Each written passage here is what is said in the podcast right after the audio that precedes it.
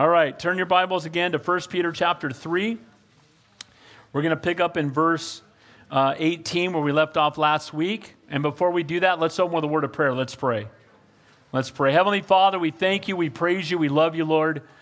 Again, you are great and an awesome God. We ask, Lord, now as we go to your word, that your Holy Spirit would be our teacher. Give us ears to hear what your Spirit would say to us. Lord, I thank you for everyone who's here and those that are watching on live stream. May you minister to every heart. You know what's going on in everyone's life, what struggles they may be going through, the trials they may be facing. And Lord, I pray you'd meet us here. We pray that man would decrease, your spirit would increase, and you would be glorified. In Jesus' name we pray, and all God's people said. Amen. So, context. When we take a text out of context, all we got left is a con. Amen. And so I want to make sure we understand again. I know we've been going through First Peter for a while. What a great book, by the way. Amen. But Paul, or Paul, Peter is writing this letter to the early church, who at that time was under great persecution. So much so that the church had been scattered. Now, as Peter is writing this letter, he's writing to encourage them to remain steadfast in the face of persecution and great trials and great difficulty. Some of them had gotten to the point where if you knew that if you shared your faith, you might get fed to lions, or if you shared your faith, you know, you might be thrown in prison or whatever it might be, it gets some people to get a little more quiet about their faith. And some of them had pulled back in a very big way. So this letter has been an exhortation and a word of encouragement to them to remain steadfast. One of the things he talked about is that this is for but a little while.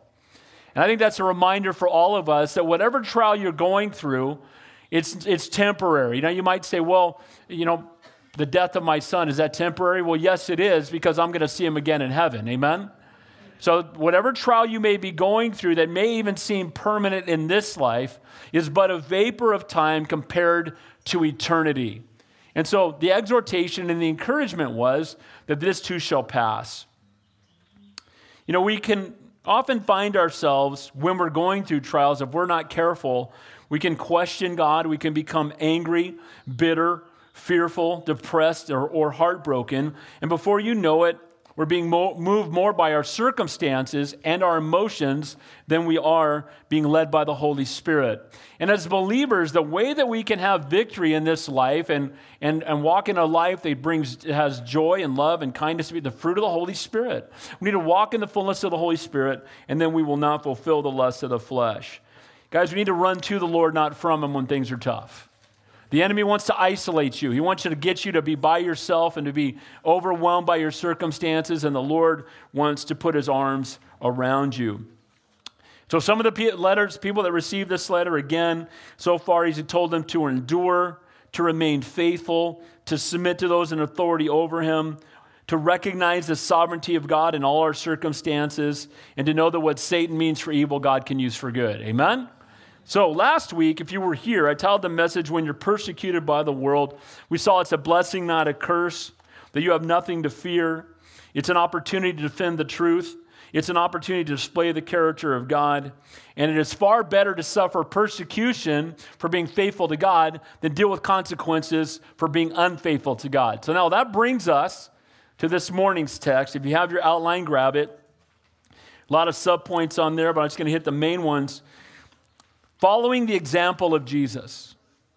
I know this sounded corny back in the day, but uh, you know, some decades ago, they had this saying, "What would Jesus do?"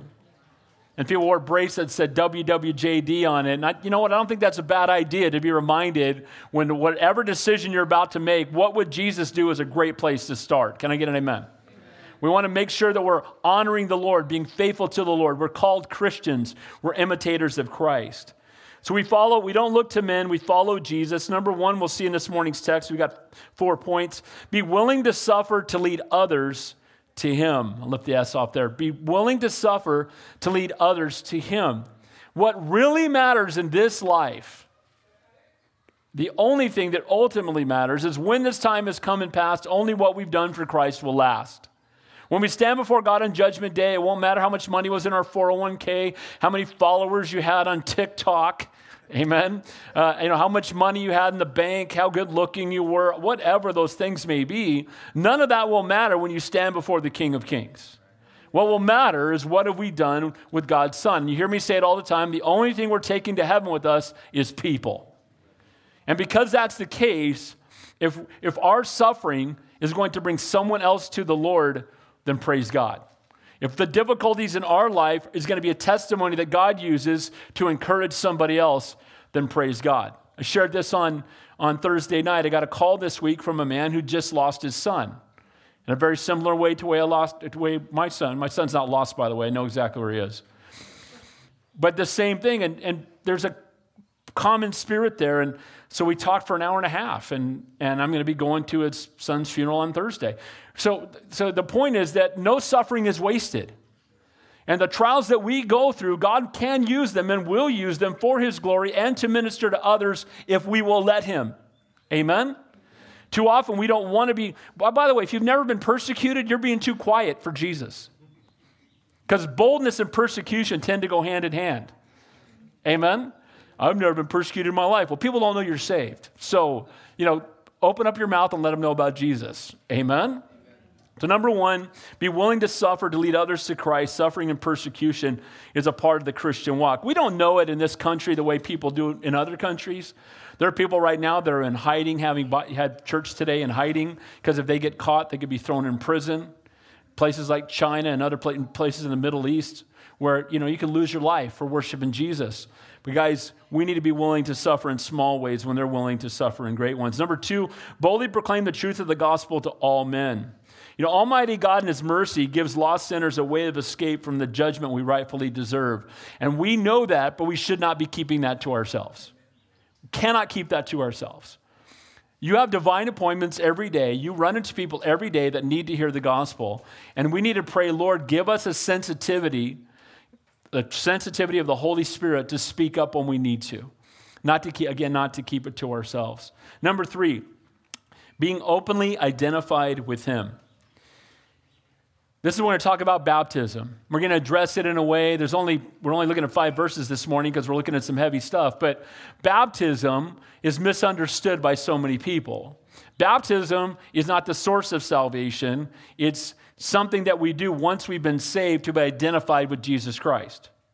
Amen. Because if baptism were necessary for salvation, Jesus would be a liar on the cross when he said, It is finished, paid in full. And some will teach, and we'll look at it when we get to the verse, they'll teach the first half of the verse we're going to look at and say, see, you got to be baptized to be saved. No, baptism is a fruit of salvation, if you will. It's something that we do once we're saved. And that's why we don't baptize babies, because you know what? Ba- babies have not made a decision to follow Jesus. We dedicate babies.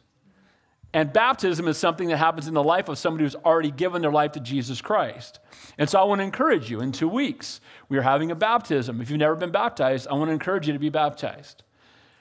Some people will say, Well, I got baptized when I was five years old and I didn't understand. Then be baptized again. That's okay. You can do that. Amen? Amen. It's okay to be identified with the Lord again. It's okay.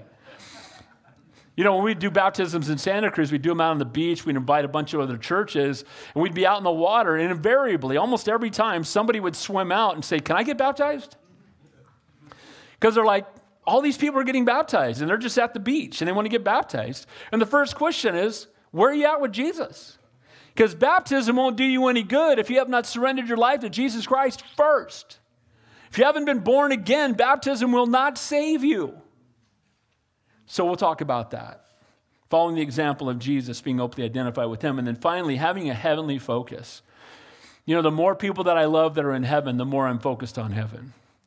And I think that's a wonderful thing.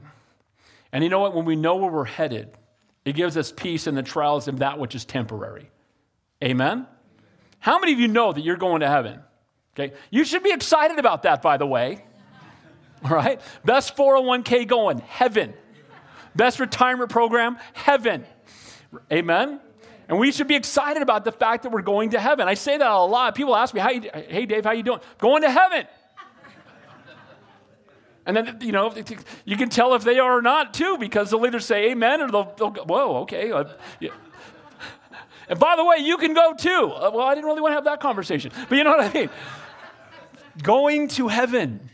Heaven is better. We're going to be there forever. We got to live every day in light of eternity. Amen? So let's begin to looking at following the example of Jesus. Be willing to suffer to lead others to him. He says there in verse 18 For Christ also suffered once for sins, the just for the unjust, that he might bring us to God, being put to death in the flesh, but made alive by the Spirit. Now, that's a Bible verse right there. Boy, you could preach that verse for a month. Look what it says. Let's read that again. For Christ also suffered once for sins. This is why we do not believe in transubstantiation. You know What that is, the Catholics believe that every time you take communion, you're eating the body of Christ. Like he died again. He died once. That's why if you have a cross and you got Jesus on the cross, get rid of that one. Get one without him on the cross. He's not on the cross. You see at the right hand of the Father. Amen. People keep putting Jesus back on the cross. He died once, it's finished, it's paid in full, it's done, and there's an empty tomb. Amen? Okay, he died once. He's our example. In his faithful obedience to the Father, he suffered. And we follow his example, so sometimes in our obedience to the Father, we are going to suffer. And I told you, I say this all the time. Show me somebody in the Bible used mightily, I'll show you somebody who suffered greatly. There are no examples that I can find anywhere in Scripture of somebody used mightily that didn't suffer greatly. The Apostle Paul, in chain, thrown in prison. You know, uh, most of them were martyred. They tried to boil John in oil and he didn't die because he still had to write the book of Revelation. God said, I'm not done with you yet. That boiling's not going to work. And he wrote the book of Revelation. And so, again, we want, too often you, you can watch something on television that gives you the thought that if you give your life to Jesus, then you can command God. He's a holy Santa Claus in the sky. You just rub the genie and tell him what you want. And you'll never have any more problems. You'll get the Cadillac in the driveway. If you give a seed offering, he'll blow back some money at you. That is so far from Christianity. Bible says we join in the fellowship of his sufferings. But this is light affliction when compared to the glory that shall be revealed in us. So when we give your life to the Lord, I, I say this often, it'd be easier if someone come up and said, deny Jesus or we're going to kill you. Well, kill me. I'll be in heaven. I think that's easier than having to die to yourself every single day and live for the Lord every single day. He died for us once, but we need to die to the flesh every day. And because he died for us once, we can die to the flesh every day in the power of the Holy Spirit. Amen? So to walk in faithful obedience to him, when we do, suffering is often the result. No one suffered more than Jesus. No one. Some people say, well, this person had more torture than Jesus. Well, let me tell you, all the torment Jesus went through, and we never should play any of that down. The worst thing that Jesus endured was separation from the Father. So he endured the torment, the suffering, and the shame endured it all. And then he knew separation from the Father. And because he knew separation from the Father, we can have fellowship with the Father. Thank you, Jesus. So he knew separation so we could know intimacy. That's the God that we serve. And here's the other thing all those other people that were tortured, they couldn't have stopped it. Jesus could have. He could have put a screeching halt to it anytime he wanted to. He could have called a legion of angels out of the sky. He could have just looked at them and told them what they were getting. He, he just put the stars in the sky. He could have said, You're a toad, and the guy would have turned into a frog. He could have done whatever he wanted. And he didn't do it because he loves you. He endured that because he loves you. He loves you so much, he'd rather die than live without you, and he proved it on the cross. Amen? That's the God we serve. And we want to follow his example. We want to be unashamed of our Savior. Let me read something from 1 Peter chapter 2. You can look at it later. We looked at this just a few weeks ago. This is verse 21 to 24. Here's what it says For to this you were called, because Christ also suffered for us, leaving us an example, and you should follow in his steps, who committed no sin, nor was deceit found in his mouth who, when he was reviled, did not revile in return. When he suffered, he did not threaten, but committed himself to him who judges righteously, who himself bore our sins in his own body on the tree, that we, having died to sins, might live for righteousness, by whose stripes you were healed. Jesus endured it because he loves you. He suffered once. There's only been one ever who's been just. It says there, he, the just dying for the unjust. We're the unjust. Welcome to the unjust club. You're a part of it. We're all sinners. I came to this church. I want to be told I'm a sinner. Let me, cl- you're a sinner. All have sinned, and the word all there in the original language means all. That includes you, that includes me. We're sinners. The word sin is, is an archery term, and it's a, the distance between perfection and where the arrow lands.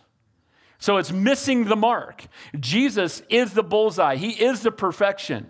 Now, if you compare yourself to other arrows, you might be closer to the bullseye and might think of yourself, well, that guy didn't even hit the target. I'm at least on the edge of the target. We don't compare ourselves to other people, we compare ourselves to Christ, and for all have sinned and fallen short of the glory of God.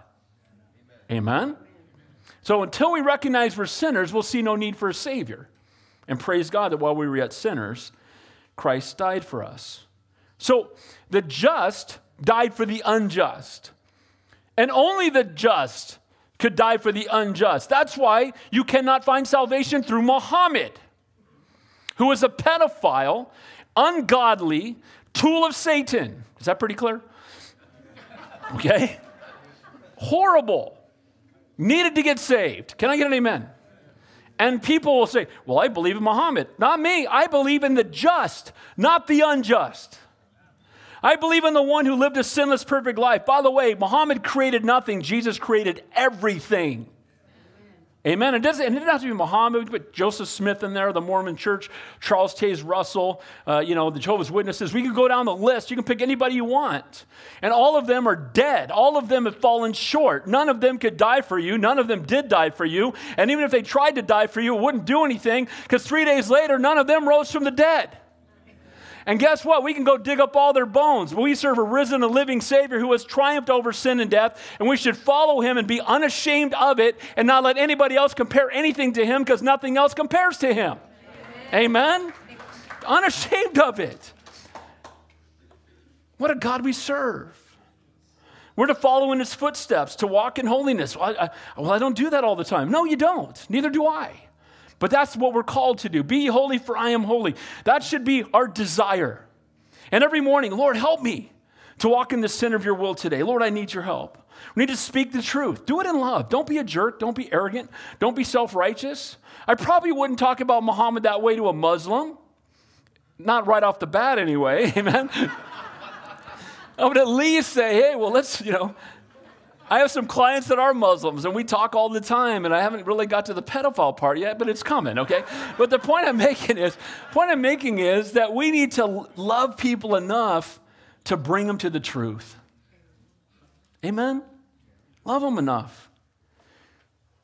He didn't revile. We shouldn't revile. He didn't threaten. We shouldn't threaten. You don't overcome evil with evil, you overcome evil with good.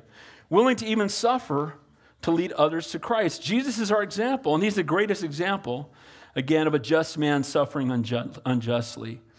Again, he's the only just man who ever lived, no one's ever suffered in a more unjust way. What did Jesus do to be crucified? Well, he was perfect, holy Son of God. He's the Alpha and the Omega. He's the creator of all things. He's the King of kings. He's the Lord of lords. He's the great I am. He's the bright and morning star. He's Almighty God made manifest in human flesh. He's one who loved, served, taught, healed, fed, and ministered to any and all who would come to him. And they crucified him. The same people that on Palm Sunday, many of the same people who were crying out, Hosanna, save now, we pray you. Four days later, we're crying out, Crucify him. Why? Because they wanted a conquering king, not a suffering savior. And a lot of people that come to Jesus today, they want someone to rid them of their earthly problems, to take, to, to put money in their bank account, to take away all the health issues, to take away uh, whatever that struggle may be. And they come to the Lord not to surrender their life to Him, but so he can fix their problems. Well, he, he fixed our ultimate problem, and it's sin. And because of that, we have the promise of heaven. And we need to live knowing that when we give our life to the Lord, He can use our life any way He chooses to.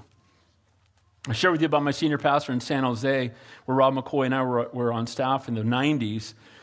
And, uh, you know, he had a stroke. He went blind in one eye. He had one of his lungs cut out. Then he had his artificial hip and another artificial hip, an artificial knee, and another artificial knee. And he used to say, You know, I gave my life to the Lord. I just didn't think he was going to take it one piece at a time. you know, and when we give our life to the Lord, He can take it however He chooses to. And we need to praise Him no matter what. And we need to trust His character. And we need to look at things from an eternal perspective. He suffered like no man ever has before or since the unparalleled torment and then knowing separation from the Father. You know, all, you know that my sin, this, you know, this ought, to, this ought to bring you to tears. All of your sin was put on Jesus. The sins you haven't committed yet, put on Jesus. And not just my sin, but all of your sin and all the sin of everybody who ever lived, all put on Jesus, the only one who never sinned. And he paid the price for all of us. And I believe that he thought about you by name when he was hanging on the cross. You're his treasured possession. He endured that for you. And that's what I think about when I hear someone cursing his name. That's what I think about when I see people mocking our Savior. I think, oh, you know, but when they mocked Jesus and they ran up and they hit him in the face when his face was covered and said, Prophesy who hit you, Jesus didn't respond. He just said, I'm just going to go to the cross and pay for that sin. That's the God we serve. Amen. All of it was done out of love for you, out of love for me. His blood was poured out, his body was broken. He is just. We are unjust. We are condemned. We were condemned, and He redeemed us. The word redeem there means to pay in full. He paid the price. We had a debt that, you know, there's no number for it, but let's just say we owed $50 billion and we got 45 cents on our pocket. And we come with what little we have, and it's nothing. And we stand before the judge, and we're supposed to, go, we're, we're done. We're going to be thrown in prison for the rest of our lives. We're going to be in torment forever. And what's amazing is Jesus is the judge. He takes off the robe, he comes and stands next to us and says, It's okay, he's with me, I'll pay his fine. That's our Savior. I'm tired of people watering down being called a I'm not a Christian, I'm spiritual. No, I'm a Christian. I'm, I'm not ashamed of being called a Christian. Amen? I want to be identified with Jesus Christ even though I don't deserve it and I often fail him but I want to be identified with Jesus Christ. When we walk in rebellion, when we choose to live a life of sin, the suffering most often that, we, that, that that occurs then is because the consequences of our sin. We can make ungodly choices. We hear me say it all the time. You know, uh, the Word of God is not a fence to keep us out of Disneyland, it's a guardrail to keep us from driving off a cliff. God gives us His Word not to keep us from fun, but to keep us from harm. Amen? But when we choose to disregard it and then the harm comes, that's not persecution or suffering for being a Christian. That's consequences of sinful behavior. But there are times as believers when you make a stand for the things of God and you're unashamed of the gospel and you are be kind, be loving, be gracious, but even in the midst of that, when you stand for the things of God, there will people that there'll be people that will attack you. Well, look what they did to our Savior. Why why are we surprised? There's this big thing going on now called deconstructing Christians, Christians who are pulling away from Christianity. I've got three or four of them. They're sending me stuff, and they're all, I was a pastor for 30 years. I was a pastor for 18 years. Uh, you were a false prophet for 30 years, bro. If you don't know Jesus, you were never a pastor. Amen? They're like, well, one of the guys sent me this thing. He said, Tell me something that God, you, you have a personal relationship with God. Tell me, tell me something He did personally to you that you didn't read in the Bible. And I said, I could, I could, we could have that conversation for the next 50 years. I couldn't tell you everything he's done for me. Amen? Jesus Christ is my best friend. He never leaves me nor forsakes me. I have intimate fellowship with Almighty God. I walk with him, I talk with him. He speaks to me, encourages me, he strengthens me, he convicts me by his Holy Spirit when I'm outside of his will. Amen. Amen. That's down payment on heaven, the Holy Spirit. If you're not convicted by sin, you're not saved. And if you are convicted by sin, praise God that you're convicted and repent. Amen? Be willing to suffer to lead others to Him. When we walk by faith, our suffering is not in vain. See, when it's a consequence of sin, it's going to impact not only us, but people around us. But when we suffer for the cause of Christ, that suffering is never in vain. It will always be used for His glory to minister to others if we will but let Him. Amen? So, whatever that thing is you're going through right now, our suffering is ultimately a part of God's plan. You know, it does two things it molds us more into the image of our Savior, conforms us more into His image, but also brings about God's perfect will to bring glory to His name, to draw the lost to Him. I, I, I don't like being in the uh, dad who's got a, a, a son that passed away before him club. I don't like it. If it was up to me, I'd be out of it tomorrow. I would give everything I have, all I have, to have my son back. Like that, I would do it. That being said, Lord, I'll praise you no matter what. And you're a faithful God. And you're already using this for your glory. And it's already caused me to hang on him tighter than I ever have. And so, you know what? We can, we can sleepwalk when we're laying down in green pastures, but when we're walking through the valley of the shadow of death, we're going to hang on to the shepherd with both hands. And so, suffering and difficulty and trials are going to draw us closer to the Lord. It's going to make us hang on tighter to the Lord. And it's going to then give us an opportunity to comfort others with the comfort that we have received when He comforted us. 2 Corinthians chapter 1 tells us that. So, He's encouraging them. Bring about God's perfect will. Be willing to suffer to lead others to Him. Notice what it says there at the end of that verse It says that being put to the flesh be made alive, but he says that he might bring us to God. His suffering, his just, this just unsuffering unjustly, the sin of all human history being poured upon him, allowed to us him to bring us to God, to present us. See, you know, when, when the Father sees us, he sees us through the shed blood of his Son, and he sees us as holy. He sees us as perfect. Why? Because Jesus paid the price. He redeemed us. He washed away our sin. And so, in, in the eyes of we're holy and righteous and just because not because of what we've done, but because of what He did for us. So he was he's able to bring us to God. See, there's a bridge. So, so here's man and here's God, and there's a bridge, and the bridge is the cross. See, good works can't get you from here to here. Nothing you can do. Being religious, reading your Bible, every religious ritual, none of that can bridge that gap of sin. And the only thing that can is the cross of Calvary. And so the only way we can come to the Father is through the shed blood of the Son. And praise God that while we were yet sinners, Christ died for us. His suffering was not in vain, it served a purpose to present us holy, redeemed, and forgiven. And so, to our suffering and the suffering of those first century persecuted believers was not in vain. It serves a purpose. Our tests become testimonies to the lost. A faith that hasn't been tested is a faith that cannot be trusted.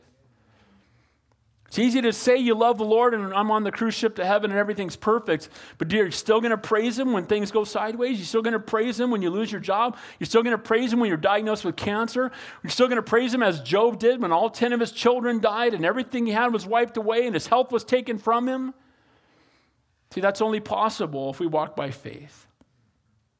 It isn't always easy to see when we're in the midst of it. It's not about keeping a stiff upper lip, but remaining humble, broken, and desperate for God. You know, it's interesting. The verse that people love to quote is all things do indeed work together for the good of those who trust God, those called according to his purpose. People like to say that about good things in life. But all things work together for good when your 28 year old son goes to heaven. All things work together for good when you've been diagnosed with cancer.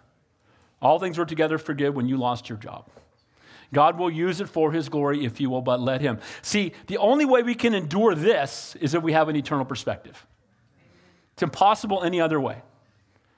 I say this all the time. I go to a thing called Grief Share on Tuesday nights. It's fantastic. We're going to start doing it here at some point. It's all people who've lost family members who are grieving, and all, how do we deal with it from a biblical perspective? It's over at Calvary Oxnard, I love it. It's great. And one of the things I've said, and I keep saying, and now everybody is, I'm fine when I think about where my son is. I struggle when I think about where he's not, which is in my house or sitting next to me at the dinner table. So, guys, we struggle when we think about, you know, this life, when we focus on the temporary.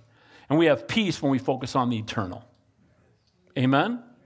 Bible says in Colossians 3 2, set your mind on things above, not on things of the earth. I used to tell my youth group kids, I got you for four years. I was a youth pastor for 15 years. I got you for four years. If all I do is get you from doing this to get you to do this, amen? Quit looking around and start looking up. Amen? Looking up. That's what we need to be doing. Even the greatest and most overwhelming of trials and suffering, um, they work together for the good of God. It's interesting. The last time I taught this text, so whenever I, just so you know, whenever I teach a text I taught, it was this was 14 years ago. Last time I taught this text, 2008. And I always go grab my old notes first and kind of look at those. And what's amazing is the last time I taught this, it was two days after Greg Laurie's son died. So then I went and listened to part of the message, and I was talking about how he lost his son, and I can't imagine losing one of mine. And then how can we pray for him and encourage him? And I'm thinking, I'm getting ministered to. So again, no suffering is wasted. Our God is a faithful God. Amen? The enemy wants to use that suffering to get you mad at God, get you doubting God, get you questioning God. Don't you love me, Lord? Well, that's how your kids look at you when you spank them. Amen? And they got spanked because they love you, because they love you. You love him. Amen? And our suffering, again, can be for being faithful. Let me clue you in. If you're thinking about, here's, here's how you need to be thinking about the Lord. His biggest concern is not your comfort. He sent a comforter because you're not supposed to be comfortable. Amen. And what do we say? Oh, I just want to retire comfortable. No. It's not, he's not our, it's, it's not for our comfort but to conform us to his image, to lead the lost to him as they see Jesus in us in the midst of our suffering. But while the Christian walks, walk does indeed include persecution and suffering, one thing our personal suffering cannot produce is our salvation. See, you doesn't matter how much you suffer, that won't save you. And the only way you can truly endure suffering is if you've been saved already. But you'll see people, you'll watch the, I'll watch a National Geographic thing, and these guys are wounding themselves to prove their, you know, try to earn God's favor. They're sticking needles through their arms and through their cheeks and doing all this stuff. Think of the prophets of Baal, right? Mount Carmel, they're crying out to Baal, oh, look how we wound ourselves for thee. They're cutting themselves up. Here's the good news Jesus endured the torment so we don't have to. He paid the price for us. So that suffering doesn't save us, but we can endure suffering once we've been saved. Amen? And praise God for that, for his love and his grace. Praise God that he was willing to suffer in our place. There's no longer any sacrifice or any atonement that can please God. Again, even our own suffering won't pay for our sins. The price has already been paid. Jesus paid it. And I love that it says he paid it once at the beginning of that verse once and for all. Done, finished, paid for. Praise God. Amen? We don't need First Holy Communion, baptism, uh, last rites, and everything in between. Jesus plus these 47 other steps, and then you might get to heaven. You know what? Christianity is not a hope so, it's a no so. We don't hope we're going to heaven. We know we're going to heaven because God's word promises we're going to heaven and because Jesus Christ paid the price in full once and for all. Amen? Well, where are you on your path to salvation? People have asked me, like, uh, there's no path. I'm, I'm there. Amen. I'm, I'm just traveling down my road trying to discover my way. You ready? Jesus, there it is. Amen? But there's this sad mentality that we're, you know, oh, we got to add to it. And, well, Hebrews 9 says this so, so Christ once offered to bear the sins of many, and unto them that look to him shall he appear the second time without sin unto salvation. He's coming again. Hebrews 10:10 10 says, by, by which we were sanctified through the offering of the body of Jesus Christ once for all. It says in Hebrews 7:27, who needed not daily as those high priests to offer sacrifice, first for his own sins, then for people's sins. For this he did once when he offered himself. See, in the old covenant, they were making sacrifices every day. Many times a day, plus special on feasts and all and sacrifices. And, and you know what? When you go there, it was a bloody mess. Blood was flowing everywhere. The priest was as much a butcher as he was anything dragging animals in, slitting their throats, cutting them into pieces, sacrificing them. That was what they did. Here's the good news Jesus died on the cross. We're not dragging lambs in here anymore. Thank you, Jesus. Behold the Lamb of God who takes away the sins of the world. He paid it once and for all. It's finished. So quit trying to add to the cross. Quit trying to do other things that you think will make God love you more. You can't do anything to make God love you more, and you can't do anything to make God love you less. He's adopted you. You're one of his children. If you had a wallet, your picture be in it. Amen? That's our God. Then it says there, now you know why there's only five verses this morning. Being put to death in the flesh, he made alive by the Spirit. Jesus, fully man, fully God, went to the cross in human flesh while he could have intervened spiritually, he did not. He endured the suffering in his humanity, did not escape or avoid it, and in the end, Jesus' human body died as a sacrifice to redeem humanity. He did that for us. Again, all other biographies, if you read them, they end when the guy dies. He dies. It's the last page. And he died. Game over. End of story. It really only begins there with the Lord. Because three days later, he rose from the dead. I've been to Israel, I've been to the tomb, I've been inside, he's not there. He's risen and has triumphed over sin and death. And because he has, we can be forgiven. We're made, notice says, made alive by the Spirit, dead in the flesh, made alive by the Spirit, a picture of our daily Christian walk. See, when we were born, before we were born again, we were spiritually dead. We were dead in our trespasses and sins. Then the Holy Spirit, after the Lord we redeemed us, He gave us a down payment on heaven. The Holy Spirit that was here before you were saved came in here. You knew some right and wrong out here because the Holy Spirit was with you. But the Bible talks about when you're born again, He comes in you. And then it talks about the Holy Spirit can be upon you or overflowing, being, being baptized in the Spirit and dwelt with the Spirit, filled with the Holy Spirit. As my dad used to say, call it what you want, just get it. Amen? And pray daily, fill me afresh with the Holy Spirit. See, we were once dead, now we're alive in Christ. This is why you don't date unbelievers. You're not supposed to date dead people. Can I get an amen to that? You drag a corpse into my living room and introduce me as your new boyfriend, we got a problem. Amen? We don't date dead people. We pray for them that they might be alive, made alive. Amen? We want to see people born again, new creations in Christ. 1 Peter 3, the Spirit raised Jesus from the dead. Romans 6, the Father raised Jesus from the dead. And John chapter 2, Jesus raised himself from the dead. You know why? Because that's the Trinity right there. Amen? And being a Christian, not putting on a band aid on an old wound or showering off the dirt, but death to who we once were and being made new creations in Christ. See, a lot of people will walk an aisle and pray a prayer and their life won't change because they never really died to themselves. They've never truly been born again. It's got to go beyond just some religious ritual. It's got to go beyond joining a church. It's got to be a radical transformation from the inside out that you have taken yourself off the throne and Jesus Christ has been placed there and now he's filled you with his Holy Spirit and he rules and reigns in your life. And you know what? He has, he has redeemed you, forgiven you, adopted you, accepted you. You're born again. And then and only then can we call ourselves Christians. Anything short of that is not true salvation. So, point number one being willing to suffer to lead others to Him. We follow the example of our Savior. Suffering and persecution are part of the Christian walk if you're living out loud for the Lord. Number two, boldly proclaim the truth of the gospel to all men. Look what it says in verse 19 and 20. By whom, this is the Holy Spirit, right? He just said, made alive by the Spirit. Then he says, by whom, okay?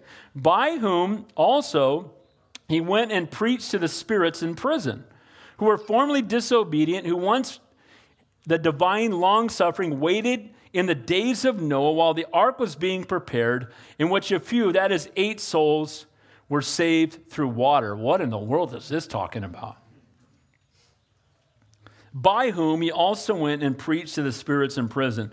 Now, the spirits in prison are, includes people who died in the flood of Noah and all others who died without the Lord. Now, this is where the Catholic Church gets purgatory and they mess it all up, okay? There's no such thing as purgatory.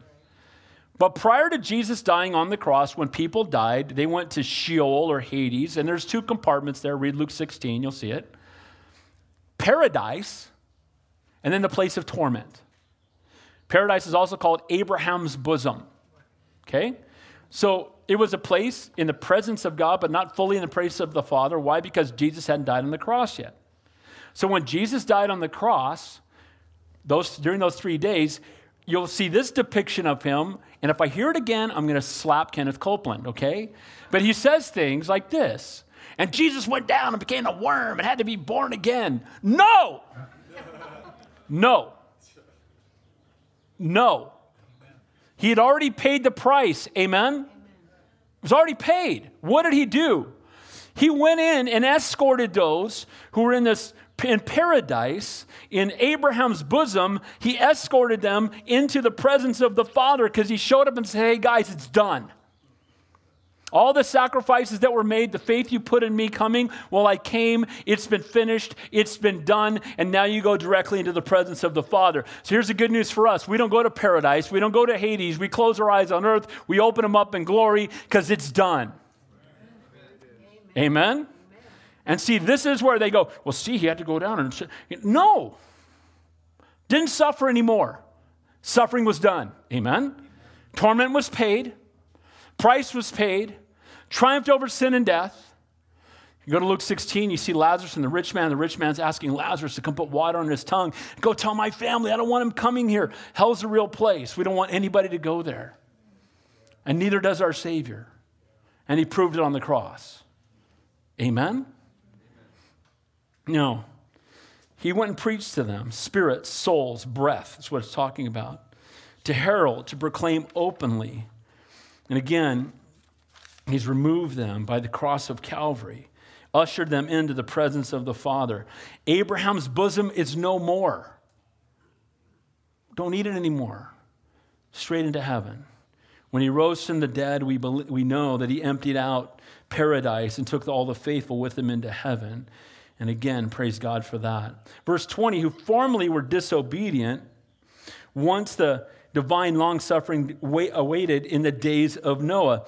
The population of the earth, I don't think people understand this because uh, people lived so long prior to the flood. People lived 900 years. Thank you, Jesus. I'm not going to be here for 900 years. Can you imagine? You begin your driver's license at, at 160, right? you know what I mean? Everything would change. You'd be in school forever. You know, can you imagine? I'm glad 930 years. Lord help. I don't want I don't want to live to be as old as Jack. I don't want to live to 930. He's 99, by the way. But I'm so thankful, and we need to be reminded of this, that in the days of Noah, it says there was so much wicked on the earth that God was bringing righteous judgment to the entire earth. And what he did is he, you can see the picture there. Noah was given a 120 year warning to build a boat when it had never rained. That's faith. It's also faith to put two termites on a wooden boat, but that's just another issue. but, but point, point I'm making though is I'm an old youth pastor. You got to let some of this stuff go. You got to let it go. But for 120 years while he was building a boat, he was mocked daily. And he kept building it anyway. And do you know he proclaimed the gospel every day for 120? He proclaimed that, hey, there's flood coming. Water's going to fall from the sky. They mocked him. And during those days, there was perversion amongst the earth. It was perversion. It was as perverted as ever been. Now, some people don't recognize this, but they had lived long enough that there literally could have been billions of people on the earth. Not just a handful. Certainly millions, possibly billions. And guess how many people got saved? Eight. Noah, his wife, his three sons, and his three daughter in laws who are really glad they got married. Can I get him into that? Eight people. 120 years preaching, and only your family got saved. And if Noah had quit, they'd all been done. If he'd stopped working on the boat, he'd, be, he'd have gone down. We're all, by the way, we're all related to Noah. He's our great, great, great, great, great, great something grandfather, right? So we're all related to Noah. But see, God brought righteous judgment, but whenever he brings righteous judgment, he gives opportunities, an ample opportunity to be saved. 120 years of warning, 120 years of being told. And 120 years of people shaking their fists at God saying, I want nothing to do with them. But Noah kept preaching the gospel, and praise God for that. God mercifully gave this perverse generation a way of escape, and He does the same for us. Noah proclaiming God's message with great boldness, and with the result, persecution. He was bold, they mocked him. You know what? Remember, I can just think for Noah, 120 years of mocking didn't seem so bad when the rain started falling. Amen? When he got into the boat, when the animals started showing up. By the way, if you read the, the, in context, God's the one who shut up the boat. He's the one that shut the door on the boat. Praise God for that. Amen? But what's amazing to me is when we go through persecution, Noah went through for 120 years. We're not going to go through it that long. But when we go through persecution, we need to be mindful of not the temporary persecution, but how thankful we're going to be when we stand before God one day. Amen? Have that eternal perspective. While the ark was being prepared, in which a few, that is, eight souls, were saved through water. Noah's a great example, again, persecuted Christian receiving, again, this letter. Because, see, the people that got this letter, were being persecuted. And no doubt they thought they were being persecuted worse than anybody else ever had been. So he's already reminded them of Jesus and what he endured. And now he's reminding them of Noah. He endured more persecution than you did. Jesus endured more persecution than anybody did. I know you're going through a tough time, but God is still faithful. Trust him. That's kind of the message that he's giving them. All his knowing his suffering was, you might say, well, only eight people got saved. Well, his suffering was worth it to them. Amen? And Jesus' suffering is worth it to us. All worth it today for even one or two souls. What if the Lord came to you and said, You're going to deal with this torment? And He wrote it all out. And there are 50 things you're going to have to deal with, and pain and finances and all these things, but this person's going to get saved because of it. Is it worth it? What's the answer? It absolutely is. Because this is but light affliction when compared to eternity. All the re- and see, but at the same time, here's why we don't share our faith because we're afraid people won't like us. Amen. If I talk to the guy, if I talk to the neighbor at the mailbox, he's going to think I'm a Jesus freak. I hope he knows I'm a Jesus freak. Amen. We're afraid. We're more worried about what men think than what God knows. Amen. Their source of righteous judgment for rejecting the truth, again, they're in torment today. The sad part is, all those who heard for 120 years and rejected it, do you think they wish they listened? And the sad part is, we have people around us that haven't even heard it because we won't even tell them. I used to have this video that I used to show my youth group, and it's four kids in a car, and the car wrecks. It was kind of cheesy. It was back in the 80s, you know. And these car wrecks, and these four kids are standing there, and two of them are going into heaven. The other two are being drug off to hell. And the two that turn to their friend and go, what? You didn't tell us? You didn't tell us. How come you didn't tell us? You didn't tell us. Just show that to the youth group and then just let it be quiet for a minute. And they're like, oh. If you were in a car accident with some of your friends, would they be telling you the same thing? I'd say the same thing to us. If you were in a car with your neighbors and you're going to heaven, would they say you haven't told us? We need to be faithful to tell them. Amen. Now, saved through water. This is the part that people get all, look, I'm saved through water. There it is. The water of the flood washed away sin and wickedness and brought a new world with a fresh start before God. He cleansed the earth, right? Do you know what? That, that the water canopy broke, and that's why people lived so long, and then people didn't live as long anymore. And the world was, before the flood, it was like a greenhouse effect. I truly believe that everywhere was like Hawaii. You know what I mean? It was just, you know, all the, it was just a water canopy. It was, and people live forever. Not forever, but 900 years. That's forever. 900 years. And then the water canopy broke and it went away. And again, God cleansed the earth using water. Now, look, verse, point number three being openly identified with Him. Look what it says here. There is also an antitype which now saves us baptism. Now, people stop right there. There is now an antitype that saves us baptism. See, Pastor, it says baptism. I got saved in baptism. It's baptism that saves me. I was in India. I've uh, been there seven times. You teach pastors how to study and teach the Bible. And this one guy in the hotel, first of all, the, the, the nation's 99.8% between Muslim and Hindu and 0.2% Christians. I find a Christian guy and he wants to debate me about baptism. I'm like, bro, really? The whole country needs Jesus. Let's go share our faith with somebody. Well, wait a minute, but we're saved. Have you been baptized in the name of Jesus only? Not the Father, Son, the Holy Spirit, the name of Jesus only. And were you dunked or were you sprinkled? Because that's going to determine whether or not you were saved. No, no, no. So people read this, and he read this verse to me, and he stopped right there. Look, in baptism, keep reading. Not the removal of the filth of the flesh, but an answer of a good conscience toward God through the resurrection of Jesus Christ. See, baptism doesn't save you, it's a response after you've been saved. And it's like being publicly identified with the death, burial, and resurrection of our Savior. Jesus died and rose again. Jesus was baptized. He certainly didn't need to be baptized to be saved. He was baptized as an example for us to follow. Amen?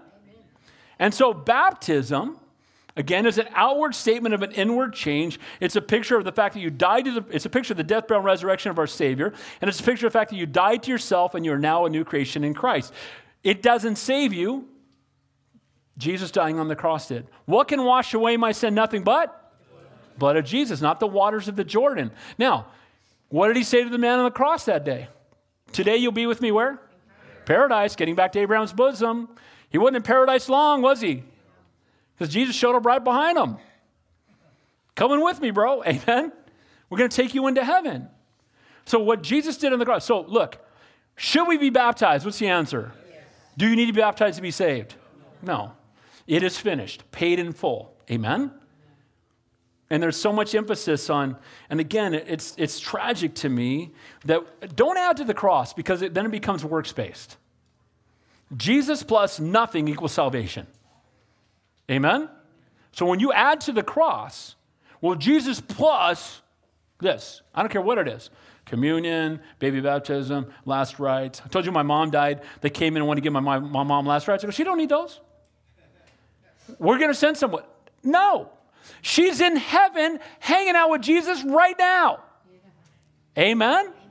Absent from the body, present with the Lord. People want to add to the cross of Calvary. Don't. Problem with that position and most others, they, don't, they stopped reading. And so often someone will come with a false doctrine. And too often I just count, can you just keep reading the text? Just keep reading the rest of the verse.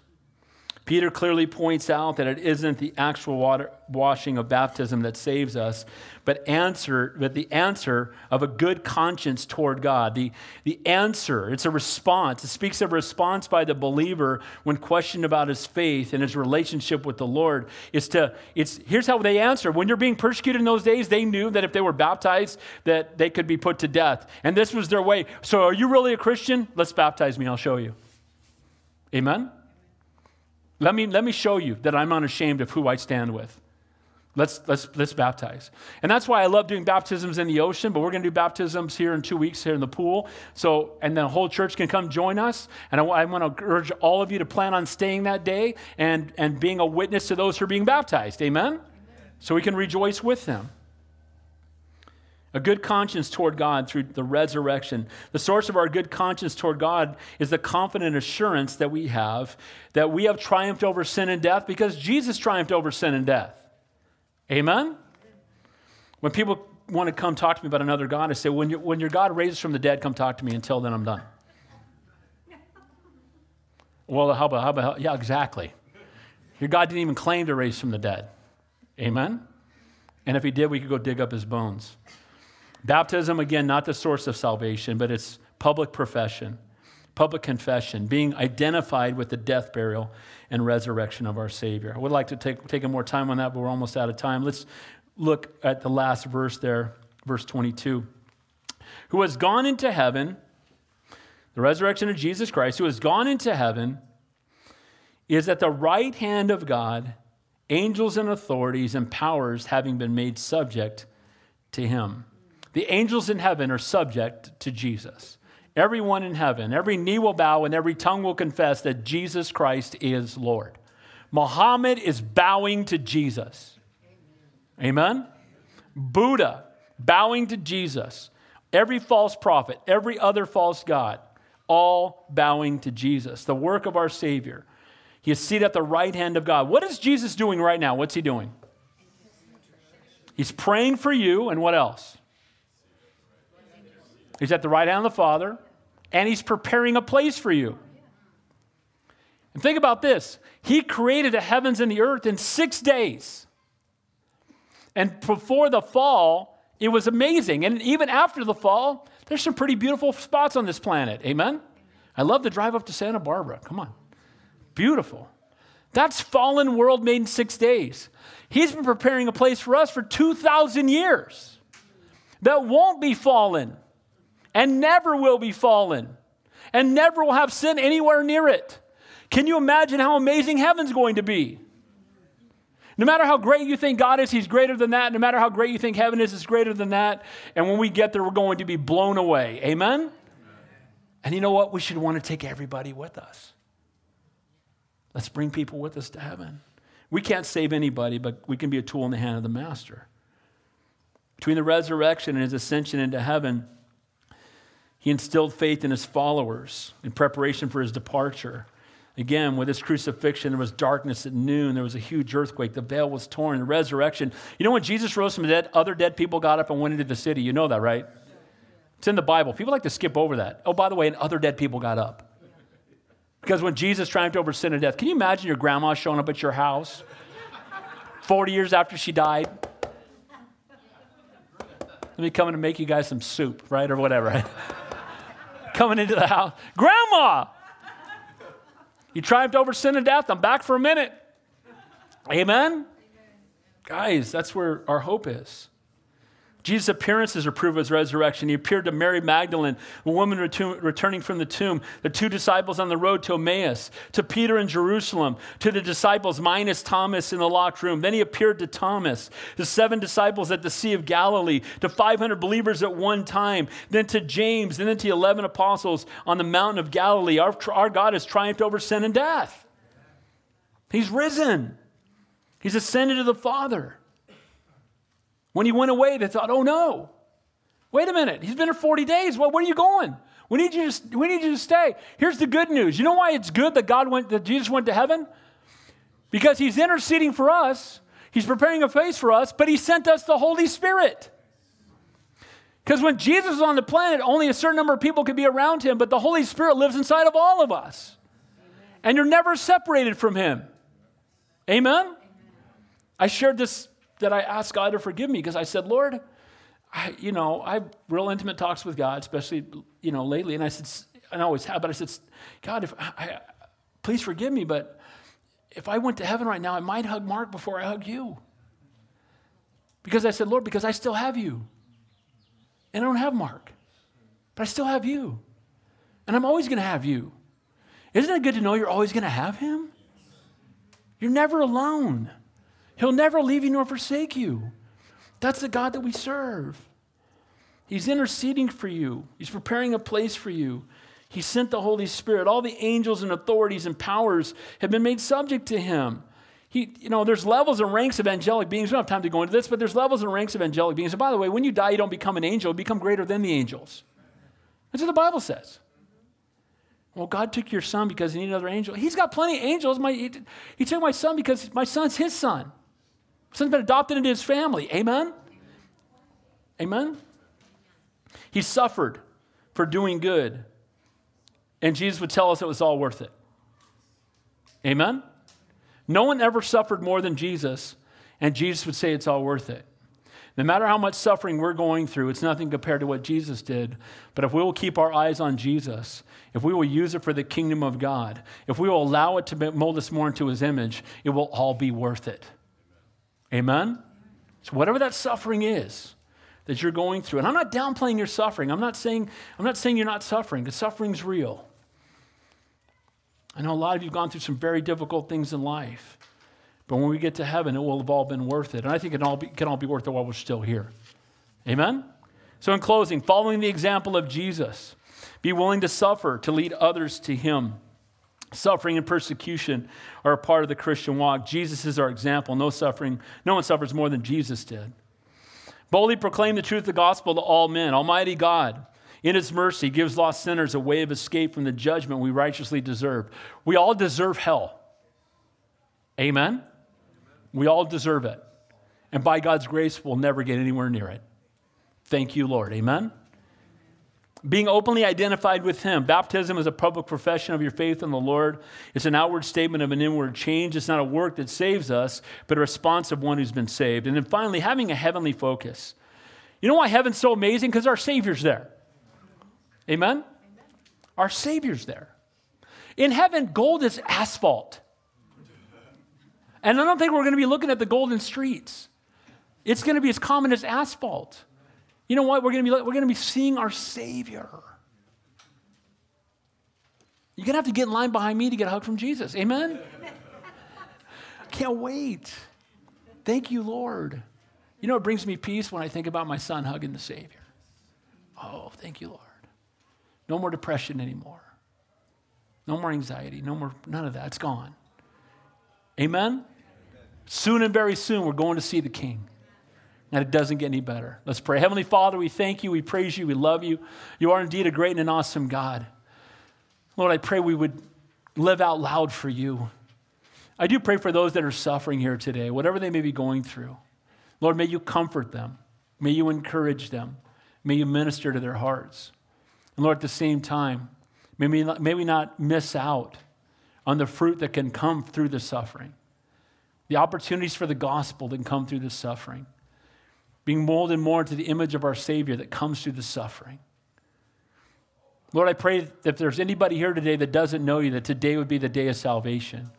If you're here today and you've never given your life to the Lord, then you're not born again. You don't have the Holy Spirit. You don't have the promise of eternal life. But while you, while you were a sinner, just like the rest of us, God made a way of escape.